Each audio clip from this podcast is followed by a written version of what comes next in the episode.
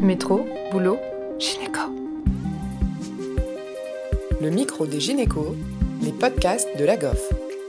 Bonjour et bienvenue sur les ondes du micro des gynécos. Merci de nous rejoindre pour le deuxième chapitre sur les porphyries. Pour nous accompagner, le professeur Desbarres, professeur émérite à la faculté Paris-Bichat et ancien directeur et chef de service du Centre français des porphyries à l'hôpital Louis Mourier. Avec Léa, il parle du diagnostic et de la prise en charge des porphyries. Ce podcast est sponsorisé par Al-Nilam, biotech spécialisée dans une nouvelle classe thérapeutique, les ARN interférents. Bonjour professeur Desbac, aujourd'hui on se retrouve par un deuxième épisode sur le thème des porphyries. Dans le précédent épisode, vous nous aviez parlé des différents types de porphyries et des symptômes, et nous avions commencé à évoquer euh, le diagnostic, euh, notamment le test urinaire. Il se pratique dans tous les laboratoires? Bonne question. Non, elle ne va pas se pratiquer dans tous les laboratoires. C'est évident qu'à l'assistance publique, on nous l'enverra directement. Euh, c'est assez facile. On a un site internet hein, qui s'appelle porphyrie.net et je le recommande forcément, fortement, pardon, parce que euh, vous avez tous les renseignements nécessaires. Vous avez même la fiche de prescription qui existe, etc. Vous pouvez la télécharger. Donc tout est simple comme ça. Alors nous, on fait le dosage 24 heures sur 24, on est un centre de référence. Hein. Donc, euh, le, Centre français des porphyries est un CRMR, comme on dit. Et donc, euh, euh, on, fait le dosage 24 heures sur 24, 7 jours sur 7, il n'y a pas de problème. Maintenant, le, dosage de l'acide delta aminolévulique, qu'on appelle ALA, et du PBG, porphobilinogène, c'est assez facile à faire, mais tous les laboratoires ne le font pas parce que c'est pas demandé si souvent. Donc, faut avoir un peu d'expérience. En général, dans un, dans, dans les hôpitaux, on va dire de grandes villes, euh, Lyon, Marseille, Strasbourg, Bordeaux, Lille notamment, euh, il y a des gens parfaitement compétents dans les laboratoires qui sont capables de faire ces dosages-là. Mais bon, si nécessaire, vous savez, le transport se fait assez rapidement et on peut, on peut faire ce dosage assez vite. Le temps d'obtention des résultats, euh, devrait pas excéder deux heures. Donc, vous voyez, on peut avoir un résultat très vite parce qu'en fait, on a un traitement quand même donc pour ces crises aiguës de porphyrie. Donc, c'est important de savoir effectivement si euh, une patiente est en train de faire une crise aiguë et qu'est-ce qu'il faut faire. Surtout s'il s'agit, par exemple, d'une patiente qui est en début de grossesse. C'est particulièrement important. Quoi. Et justement, alors quel est le traitement? Alors le traitement, eh bien, il existe depuis euh, depuis des années. On l'a introduit en France euh, dans la fin des années 80. Donc, vous voyez, c'est, et c'est un traitement qui est assez simple. C'est de l'arginate d'émine. C'est de l'EM, en fait, qu'on va donner. Et euh, cet M va permettre euh, de régler la, la, la, crise physiopathologique, parce que j'ai pas parlé de ça, mais la physiopathologie, on va l'expliquer en deux mots.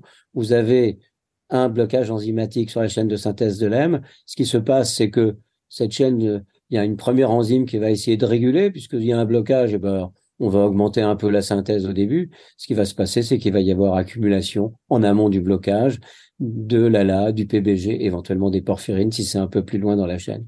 Et donc, en fait, euh, euh, en donnant de l'EM, eh bien, on va freiner euh, au contraire cette première enzyme qui s'appelle l'ALA synthase et qui va être freinée. Et donc, on va évidemment diminuer la production de ces métabolites qui ne sont pas très bons euh, notamment l'ALA qui n'est pas très bon, qui est neurotoxique. Et le PBG ne l'est pas, mais le PBG est pathognomonique de la maladie. Donc voilà, donc on va donner de l'EM. Cet M se présente sous forme d'arginate d'émine. Ça se présente sous forme d'une boîte de quatre ampoules euh, qui sont données une par jour et diluées dans l'albumine euh, sur une sur une bonne veine en général. On passe cette cette arginate d'émine en en disons une demi-heure, trois quarts d'heure, et en, général, en deux à trois jours, on a, on peut avoir une cessation complète de la symptomatologie et un retour, pas complètement, mais presque à la normale, des marqueurs que sont l'ALA et le PBG urinaire. Et derrière, il y a un traitement au long cours? Au long cours, non, il n'y en a pas particulièrement, sauf s'il y avait une récurrence des crises, et euh, ça arrive chez un petit nombre de patients, euh, mais ça peut arriver. Mais là, il faudra s'adresser à notre centre de référence pour avoir ce traitement, bien évidemment. Donc, il n'y a pas de traitement au long cours. Normalement, après une crise aiguë de porphyrie, ben, on sait qu'on est porphyrique. On a un certain nombre de mesures à prendre, notamment euh, faire attention aux médicaments. parce qu'il y a des médicaments qui peuvent provoquer des crises. Ils sont assez connus. Hein. C'était les barbituriques dans le temps. C'est une maladie en fait pharmacogénétique, hein, les porphyries aigus, les porphyries aigus hépatiques. Donc euh, euh, il y a des médicaments, il y a une liste de médicaments que vous pouvez trouver bien sûr sur nos sites porphyrie.net, sur le site européen aussi euh, porphyria-europe.org. Et euh, je pense que là, vous avez euh, tous les renseignements nécessaires là-dessus. Bon, il y a il y a bien une liste de médicaments qui est, qui est longue, mais il y a plein de médicaments qui sont autorisés dans les porphyries, donc on n'a pas trop de problèmes pour traiter pour les maladies intercurrentes des, des, des patients, ça ça pose pas de problème, quoi. de problème majeur en tout cas. Donc, euh, donc voilà, donc pas de traitement au long cours, sauf s'il y avait une récurrence des cris qui arrive assez rarement quand même. Hein.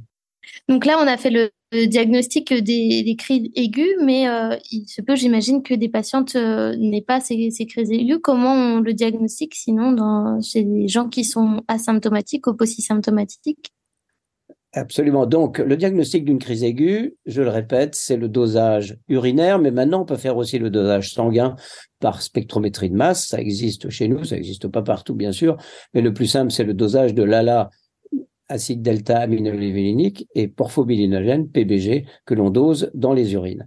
Alors, euh, on peut le doser donc aussi également dans le plasma, mais je vous dis, ça se fait par spectrométrie de masse. C'est dans notre laboratoire que ça se fait. C'est quand même un dosage très spécialisé. Ça, c'est relativement. Euh, donc, ces dosages sont relativement aisés à faire. Ça, c'est le dosage de la crise aiguë. Il est évident que une fois qu'on a un PBG très élevé, alors le PBG, il n'y en a pas dans les urines. Hein. Donc, ça veut dire que dès qu'il est élevé, il est en général en crise aiguë, il est élevé par un facteur multiplié par 50, voire 100 fois le, la, valeur euh, de base qui est très faible. Mais donc c'est très caractéristique, c'est pathognoménique de la maladie. Il n'y a pas une seule maladie où il y a une augmentation du porphobilinogène. C'est pas le cas de l'ALA. L'ALA peut être élevé dans l'intoxication au plomb, hein, le saturnisme, hein, qui, comme vous le savez, donne aussi des douleurs abdominales. Donc, vous voyez, ça ressemble un peu à la porphyrie. Et puis, dans d'autres maladies, tyrosine limite type 1, et puis également, bon, dans d'autres maladies euh, plus, euh, plus rares. Bon, donc, euh, le PBG, c'est pathognomonique de la maladie. Donc, on pourra dire, si vous avez un PBG élevé, vous avez une porphyrie, en général, c'est une porphyrie aiguë intermittente. Ça pourrait être une porphyrie variegata ou une coproporphyrie. Mais enfin, c'est quand même plus rare comme diagnostic. Alors après, comment on fait? Une fois qu'on a une patiente qui a fait une crise aiguë, qui a eu donc un, un un PBG élevé, qui a été traité par le normosang, eh bien, il faut faire le diagnostic vraiment de la porphyrie elle-même, puisque on sait que c'est une porphyrie aiguë, on l'a traitée comme il faut. Toutes les porphyries aiguës se traitent par le même traitement avec le normosang, l'arginate d'émine, mais il faut faire le diagnostic du type de la porphyrie. Alors là, on a besoin en général d'avoir tous les milieux sanguins de euh, la patiente, c'est-à-dire le sang, les urines et également les selles. Donc c'est très important parce que le diagnostic différentiel entre ces trois porphyries est pas toujours si simple que ça. Donc on a besoin de ces trois dosages pour pour que nous, le centre de référence, on puisse vous dire, eh bien, à coup sûr, c'est une porphyrie aiguë intermittente ou c'est une porphyrie variegata ou c'est une coproporphyrie héréditaire. Donc il nous faut les trois milieux, c'est-à-dire vraiment le sang, les urines et les selles. C'est bon, c'est en général très simple. Hein.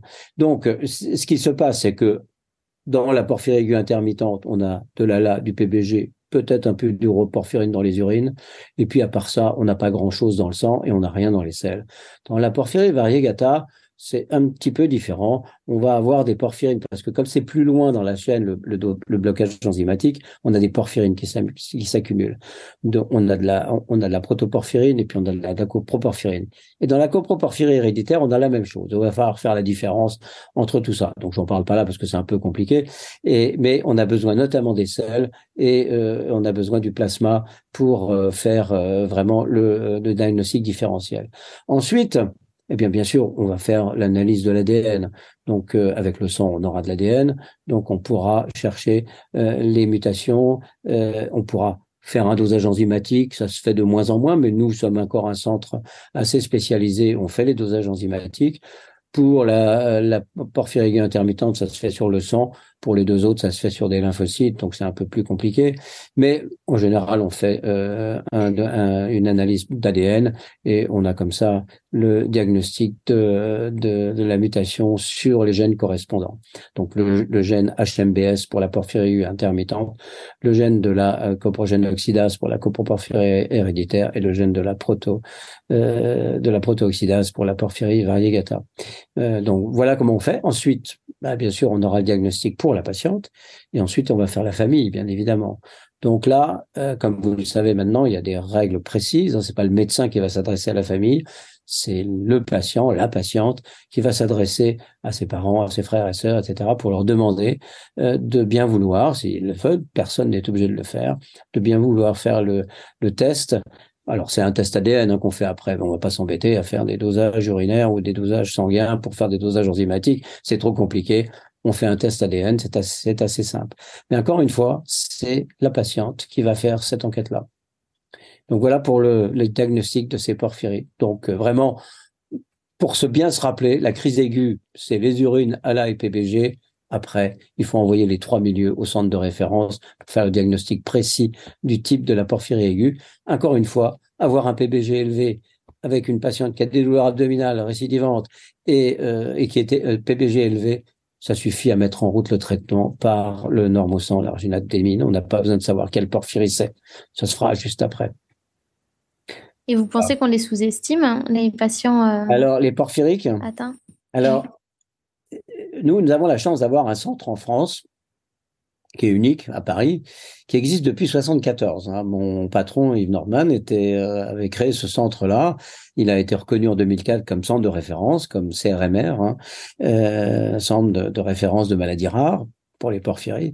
Et je ne sais pas si je pense qu'on on, doit diagnostiquer à peu près 95% des porphyriques en France. Il y en a sûrement qui nous échappent. Pour les porphyries aigus, ça m'étonnerait quand même.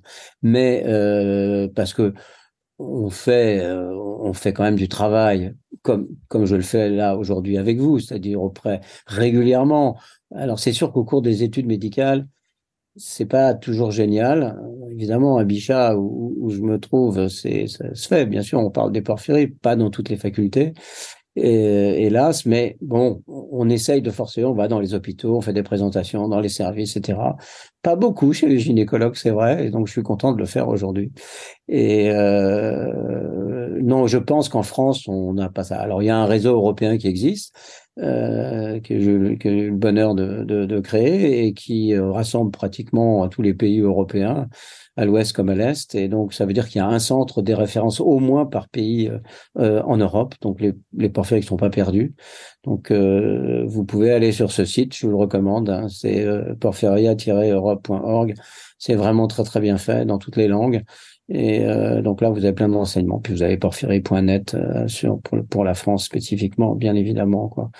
Donc, euh, ouais, je crois que non, je pense pas que ça soit vraiment sous-diagnostiqué. Il y a des porphyries qui sont sous-diagnostiquées, pas trop les porphyries, pas trop la porphyrie aiguë intermittente qui est la, plus fréquente. Après, bah, euh, toutes les familles ne sont pas obligées de se de se faire tester, et donc euh, il y aura des porteurs asymptomatiques au début, puis qui peuvent faire une crise aiguë.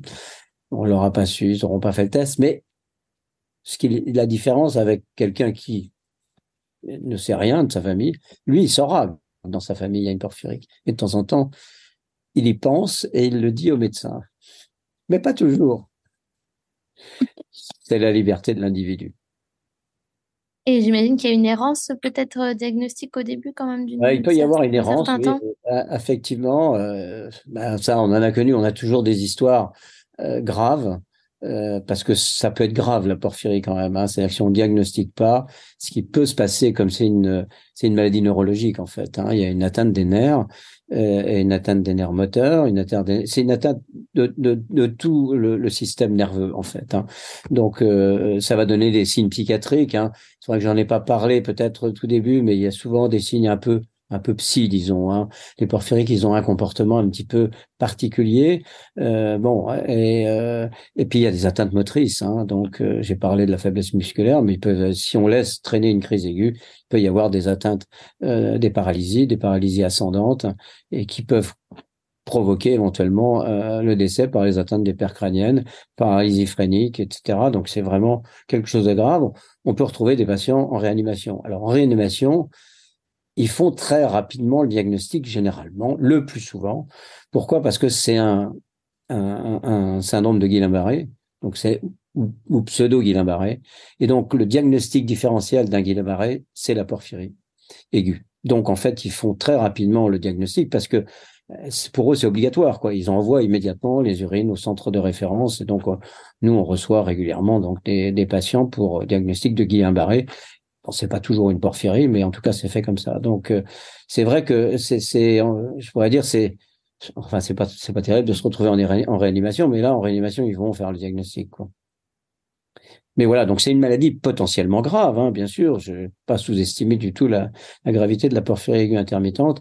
Mais euh, si ce qu'on peut dire, c'est sur, euh, en dehors des, des, crises aiguës graves qu'on peut voir, qu'on voit de moins en moins quand même, hein, on en voit ont une tous les deux ans chez nous, eh bien, la, porphyrie ne provoque pas de, de, diminution de l'espérance de vie. Hein. Donc, si on est bien pris en charge, si on est bien traité, etc., il n'y a pas de, il a pas de problème majeur et qui surviennent pour, euh, pour, cette, pour cette maladie. Très bien, merci professeur euh, Desbac.